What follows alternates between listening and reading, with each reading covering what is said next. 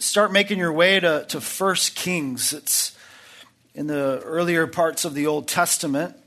Uh, while you turn there, I just want to read us one verse from Proverbs, even though I said we'd be in 1 Kings. But listen to this verse from Proverbs. Chapter 19, verse 21 says, Many are the plans in the mind of a man, but it is the purpose of the Lord, purpose of Yahweh, that will stand. And that's written by Solomon, someone that we're going to start to see here this morning for the next several weeks. But what is it that Solomon is saying there? It's man have a lot of plans, but it's the purposes of the Lord that will stand. Well, it's not ultimately man's plans that are important. That's what he's saying. It's not man's plans or purposes that are guaranteed, but actually it's it's the opposite. It's God's plans that we can count on. It's His purposes that will happen. What God says will come to be, we can count on it. What God says He will do, we are to absolutely know without a doubt that He will do it. People will come up with all kinds of ideas. Uh, people will have so many different schemes and plans but if they are not in line with what God wants, well, they will not really become reality. There are numerous reasons why that truth is so important for every believer. We have to understand the importance of God's purposes. Let me also say that truth is important for everyone. Even if you're not a believer, it's good to know that truth. Even as an unbeliever, we benefit from knowing about God's sovereignty. We, we benefit from understanding the providence uh, of God about His purposes coming true, His plan coming true. For example, knowing that God's judgment for sin is unavoidable. That's helpful to know. God says that's a reality. He says that's going to be a truth that we are to know. It's helpful to know that, and it's equally helpful to know that the salvation that he offers in the gospel is, is equally trustworthy. It's, it's helpful to know that. It's good to know those things are true, and, and those are part of God's purposes, but there is so much more.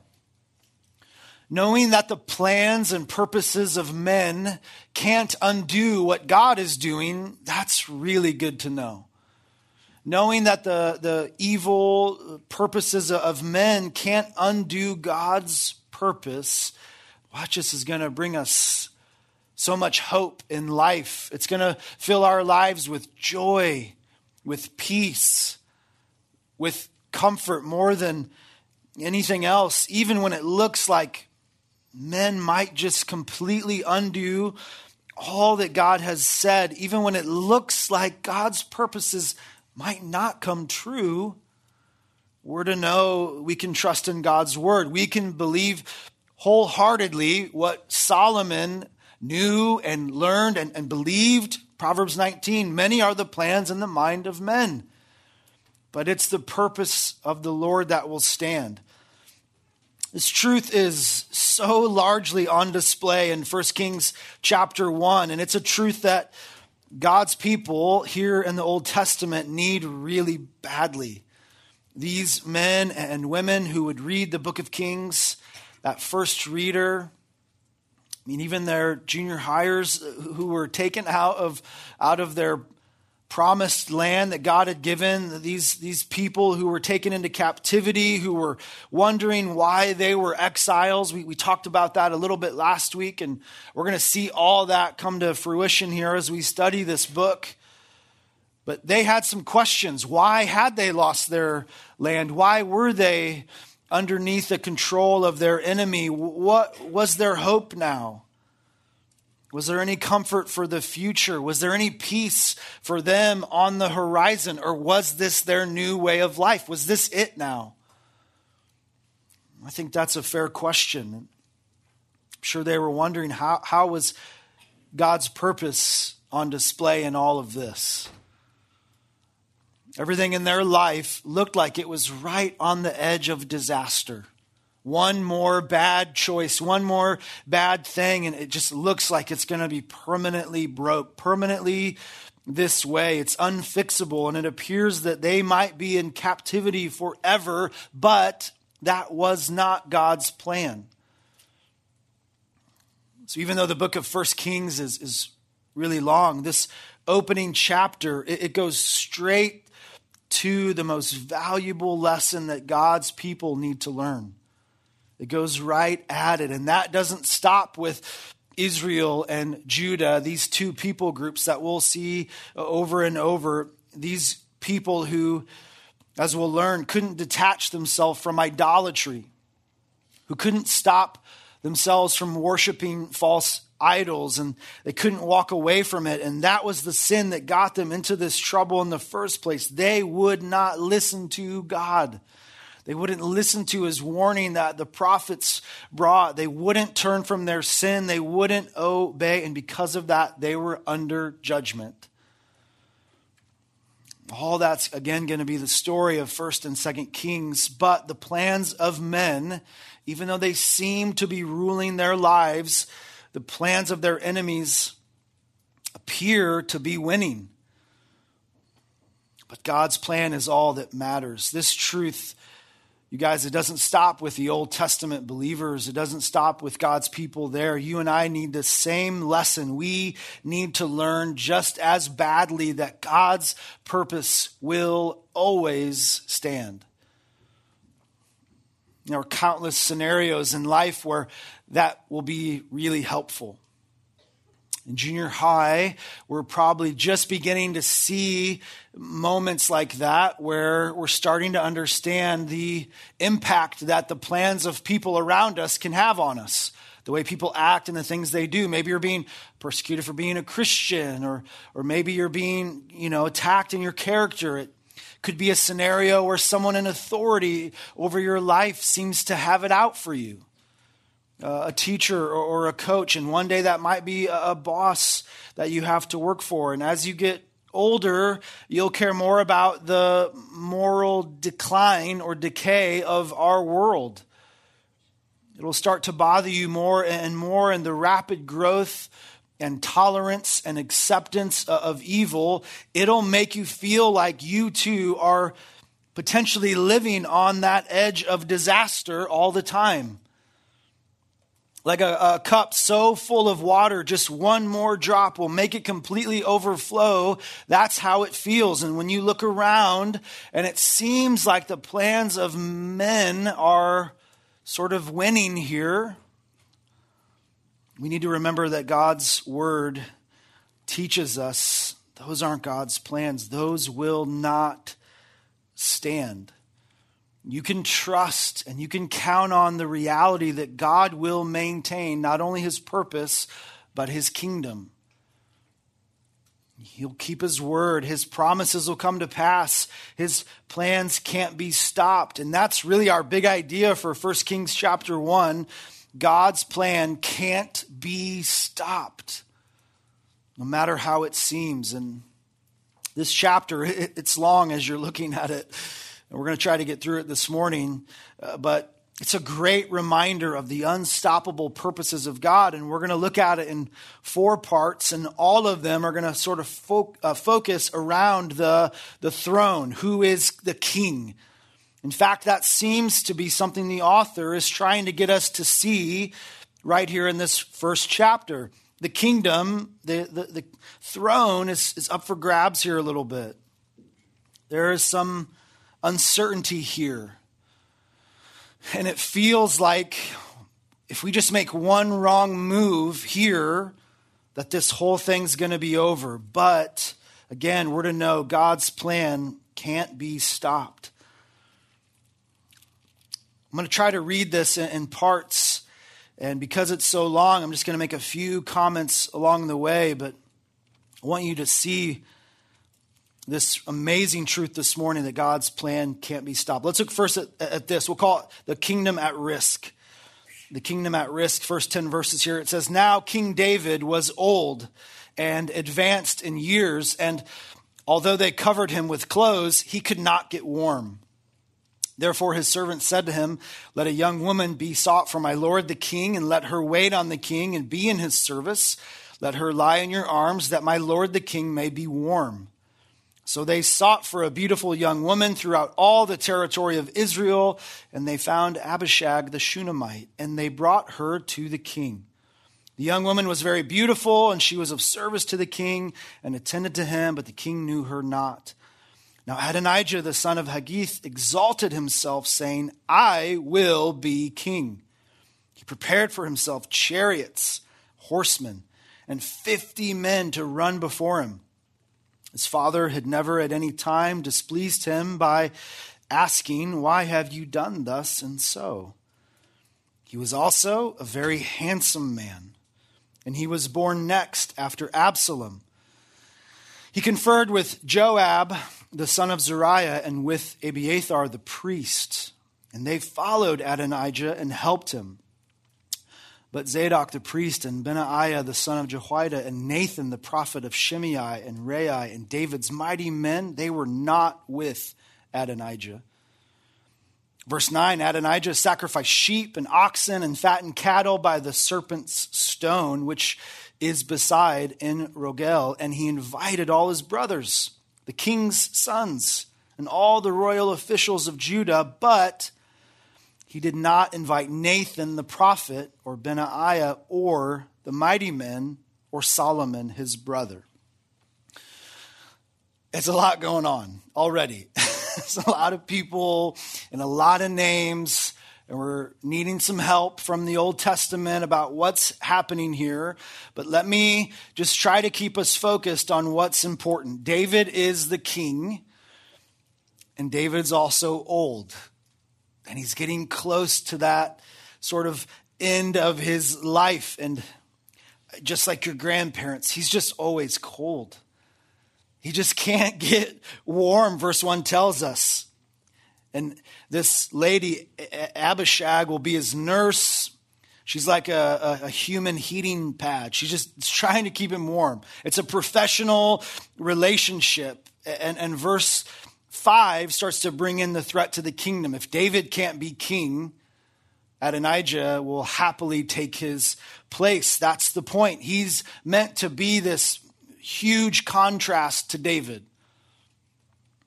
And that's the purpose of the author to set this son of David in contrast to his father.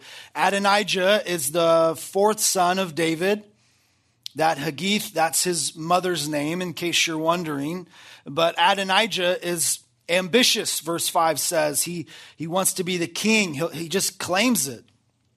And his older brothers, if we had time to go back and read it, you'd see they all died. At least two that we know of died in 2 Samuel, and his the next brother stops being mentioned from a very, very young age. So something probably happened to him as well. So it seems like he, by default, is next in line for the throne and he just decides to claim it. And his dad sort of seems to be more interested in the thermostat here than who's king, not really paying attention, not really saying anything to Adonijah about it. That's what is there in verse 4. He doesn't, doesn't really displease Adonijah at all. But Adonijah is a man who's showing his, his strength with his small army, and he has the support of some military and religious leaders there in verse 7. But it's really one description of Adonijah that should make us go, uh oh, that's not good. And it's probably one that you chuckled at. It was the description that he's a very handsome man. Why does that matter? We can't forget that Kings is also very connected. I've said it a couple times, but I want to get that into your brain. Very connected to 1st and 2nd Samuel. And that description of very handsome, well, Adonijah is actually described the same way that his brother Absalom was in 2 Samuel chapter 14, and probably more alarming as King Saul in 1 Samuel 9. There it says in he had a son whose name was Saul, a handsome young man. There was not a man among the people of Israel more handsome than Saul. And Saul was the kind of king that the people were looking for.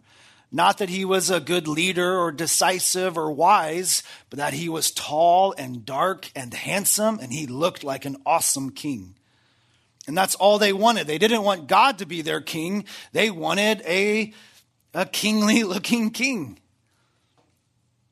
And then here's Adonijah with the same description. These physically impressive men. Sure, they're as handsome as Ryan Bennett, but they're disastrous men. They're, Saul was rejected as king, and Absalom, he made his dad's life, David, impossibly difficult. It's not good to be lumped in with these two. And here is Adonijah with that same description. And had we read it straight through, you would have heard it. And you, when you did, you would have known that's a problem. Adonijah's not qualified to be king. You can't just claim it. It has to be God's purpose. You have to have God's approval. And we just finished First Timothy and there in chapter 3 we saw the qualifications of God's leaders, and it's, it's not about looks. It's, God cares about character and godliness, not about dimples, not about chariots. That's not what God's interested in. So here is Adonijah doing all the wrong things. This description disqualifies him and he doesn't care. He'll be king. And so he's having a party and he's just going to announce himself as king, but there are some who don't get an invitation to the party. That leads us to number two the kingdom's servants, the, the true servants or loyalists, if you know what that word is. I think servants, yeah, that fits. The, the prophet Nathan catches wind of what's happening, and then verse 11 Nathan said to Bathsheba, the mother of Solomon, Have you not heard that Adonijah, the son of Haggith, has become king? And David, our Lord, does not know it. Now, therefore, come, let me give you advice that you may save your own life and the life of your son Solomon. Go in at once to King David and say to him, Did you not, my lord the king, swear to your servant, saying, Solomon your son shall reign after me, and he shall sit on my throne? Why then is Adonijah king? And then Nathan says, While you're still speaking with the king, I also will come in after you and confirm your words. So, verse 15 Bathsheba went to the king in his chamber. Now the king was very old. We got that. And Abishag the Shunammite was attending to the king. Bathsheba bowed, paid homage to the king, and the king said, What do you desire? It's actually two words in the Hebrew. He's so old and cold, he musters out like two words. It's interesting. Verse 17, she says to him, My Lord, you swore to your servant by the Lord your God, saying, Solomon your son shall reign after me, and he shall sit on my throne. And now look, Adonijah's king, although you, my lord the king, do not know it. He's sacrificed oxen and fattened cattle and sheep in abundance. He's invited all the sons of the king, Abiathar the priest, Joab the commander of the army, but Solomon, your servant, he's not invited. Now, my Lord the King, the eyes of all Israel are on you to tell them who shall sit on the throne of my Lord the King after him. Otherwise, it'll come to pass when my Lord the King sleeps with his fathers that I and my son Solomon will be counted offenders. While she was still speaking with the king, Nathan the prophet came in, and they told the king, Here's Nathan the prophet. when he came in before the king, he bowed before the king with his face to the ground, and Nathan said, my lord the king, have you said, Adonijah shall reign after me, and he shall sit on my throne?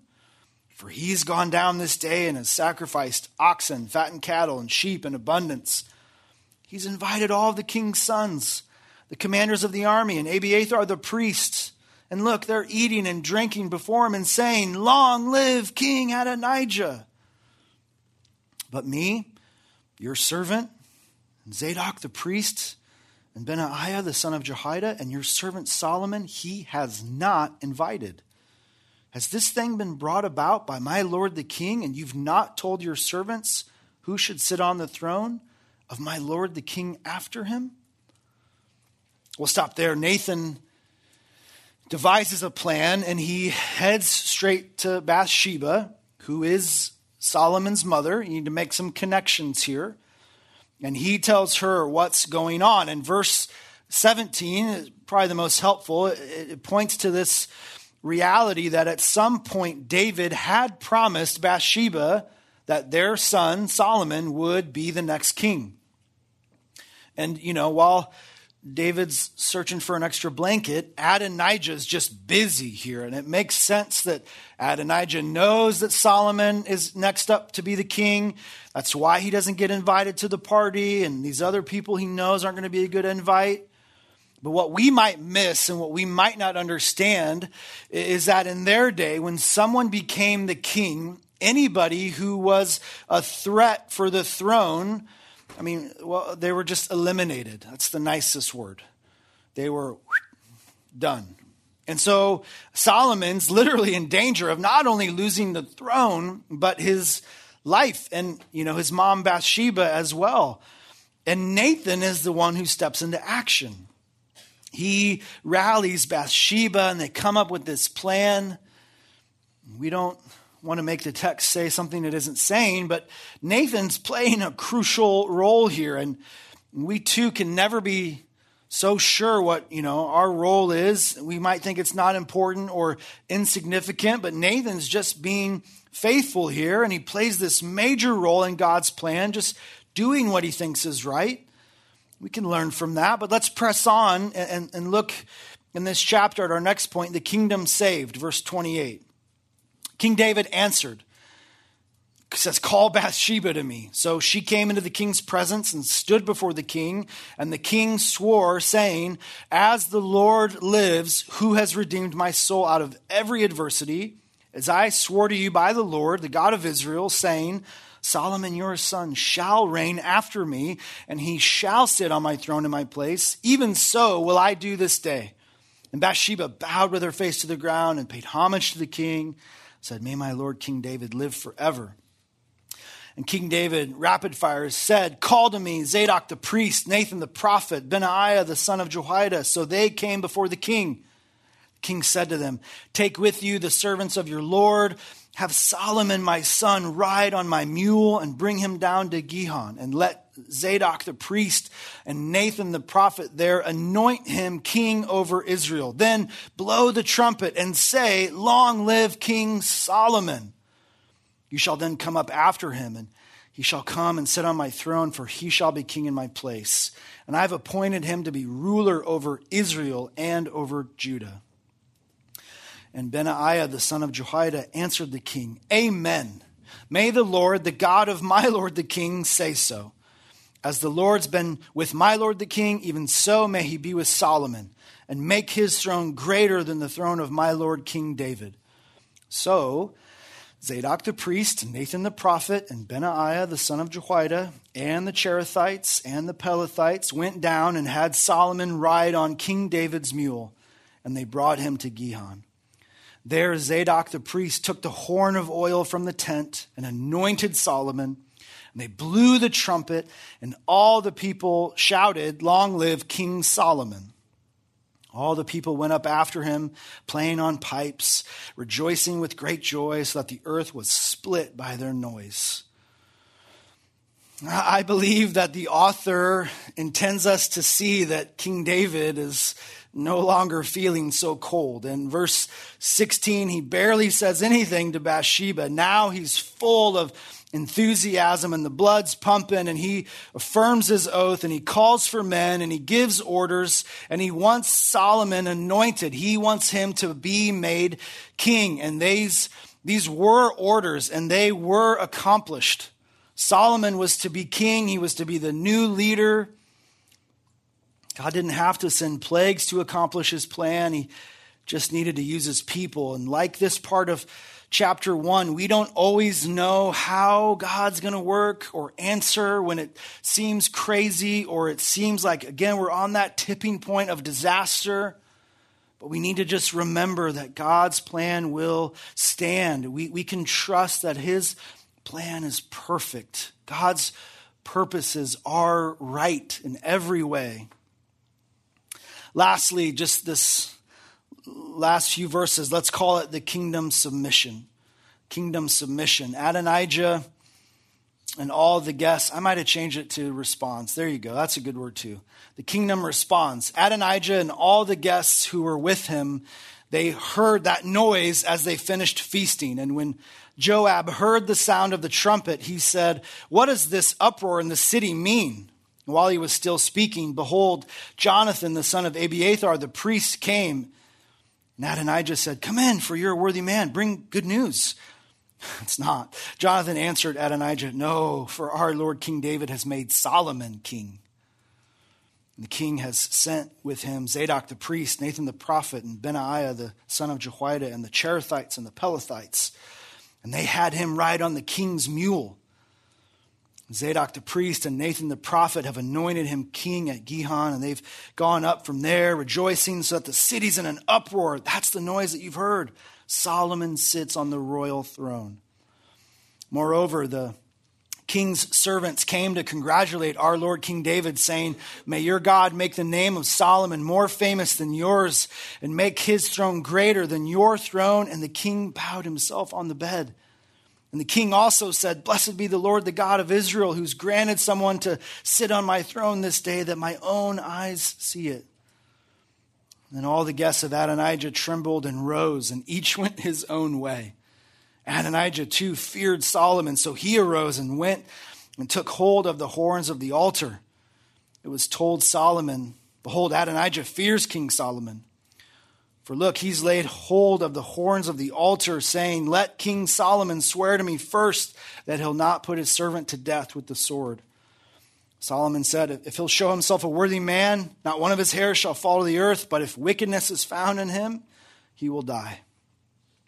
So King Solomon sent, and they brought him down from the altar, and he came and paid homage to King Solomon. And Solomon said to him, Go to your home. Adonijah and his buddies, they hear the ruckus and they don't fully understand it until Jonathan shows up. And verse 43 is all that matters. King David has made Solomon the new king. And it took everybody there about two seconds for them to scatter. Why? Well, because they want to be loyal to the true king, to the new king. They want to submit to his leadership, not some fake king. Verse 49, they're out of there because they want to be good citizens for the new king. Even Adonijah's responding rightly. For now, he's willing to submit. and He bows before the new king. He, he promises to be loyal. And for a moment, disaster is averted. This unfit king is not put in charge. God's purposes do come to pass despite the plans of men. It's a long opening chapter and one where we might not feel the danger. We might not understand how close the kingdom comes to utter destruction, but we're meant to. And I do think it's fitting that First Kings begins this way. God's kingdom is not in jeopardy, even when it looks like it might be we can know and we should know that God's purposes will stand. 3,000 years ago, that was true. About 2,000 years ago, that was still true. As we think about this weekend, as we think about what this Resurrection Sunday and Good Friday, what they're all about, God's kingdom was in jeopardy. The king had died. And it looked like the plans and purposes of evil men were going to win. But that was not God's purpose. On Sunday, which is what we're celebrating today, Jesus proved that his word is true. Jesus proved that his word is true. His resurrection showed us that the Father's plan will stand. He rose from the dead, and what looked so hopeless three days later now was the most incredible news ever. Jesus had beaten death and sin. And it was an awesome moment. What Jesus said he would do, guess what? He did it. What he promised would happen is exactly what happened. The plans of men can't undo what God is doing. And there is hope and joy and comfort like none other in that truth. even when it looks completely hopeless and wrecked and ruined. It's not. And Solomon learned that and he wrote it down in Proverbs. Many are the plans of men, but it's the purpose of the Lord that will stand. Father, thank you for this truth. God, help us to understand how crucial that is. God, to trust in you and your word and believe wholeheartedly that your purposes will stand. Thank you that we get to celebrate Resurrection Sunday, that we get to celebrate your Son showing that your word is true, proving that he did accomplish salvation, he did secure eternity with you for us. God, thank you even as we get to start this little series in Kings, Lord, and as we look back on history, that we can see you are a God who doesn't change. You are a God who's in control. God, may that bring us comfort today. We pray in Christ's name. Amen.